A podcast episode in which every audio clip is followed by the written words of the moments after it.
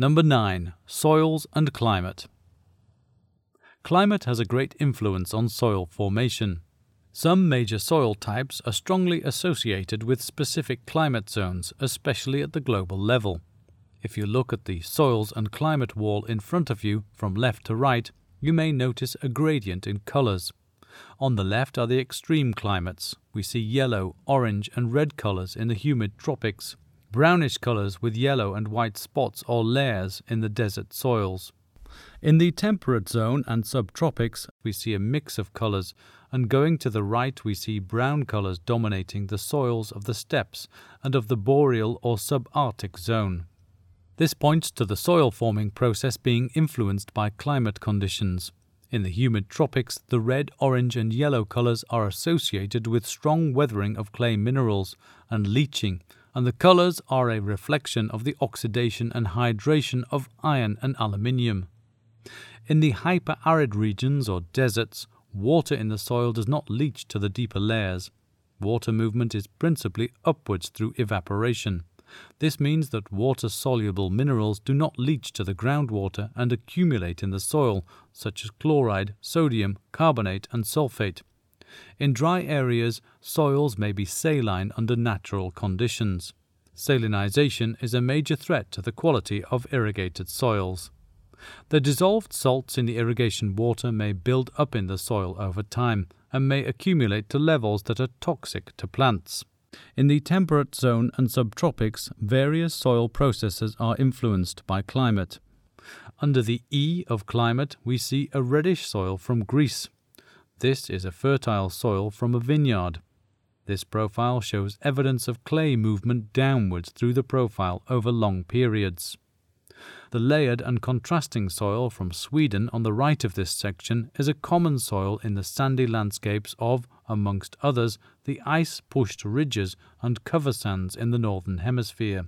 This soil is called a podsol. It has a bleached ash grey subsurface horizon, the leaching layer, and below that a dark accumulation layer is seen. In this layer, or horizon as it's called, the leached humic acids and iron and aluminium compounds precipitate around and between the sand grains. On the right of the soils and climate wall, we see eight soils that have a brownish appearance. This points to the accumulation of organic matter. Let's have a look first at the beautifully deep, developed, and black soil of the steppes, right under the word steppe. This soil is formed in a very specific climate. It is characterized by limited rainfall and long and wet springs and cold winters. The biomass of the tall grass vegetation with vigorous growth is brought into the soil by rodents. In the strong winters, the organic matter in the soil is conserved, and in the next spring, new organic matter will be added to the subsoil. That explains the very deeply developed organic matter rich top layer that extends up to one meter below the surface. These tall grass steppe soils were managed by nomadic people for long periods. When the population grew, the soils were ploughed to grow grain crops. In wet years, this led to high yields, but in drier years, misharvest led to famines. The Glinka Memorial Collection this monolith of the steppe soil, or Chernozem as it is called in soil classification, was sampled 90 years ago. Glinka, one of the early soil scientists from the Russian school, sampled 60 profiles from various parts of the former Soviet Union to be presented in the first International World Soil Congress that was organized in 1927 in Washington, USA. He put the 60 boxes on a long transport by rail and ship to Washington. But, unfortunately, they arrived late. The Congress had already finished. So the samples went into storage at the U.S. Conservation Service, where they remained untouched for 60 years. Thirty years ago, these historical boxes were shipped from Washington to Wageningen to become part of the World Soil Museum. This historic collection provides information on how Russian soils have changed over the last century as a result of pollution from heavy metals, radioactivity, acid rain, and fertilizers. The Glinka Memorial Collection is a real treasure in the museum's soil reference collection and is considered World Heritage. In drier climates, the soil organic matter cover will be less pronounced because of less biomass development, hence less addition of organic matter to the soil.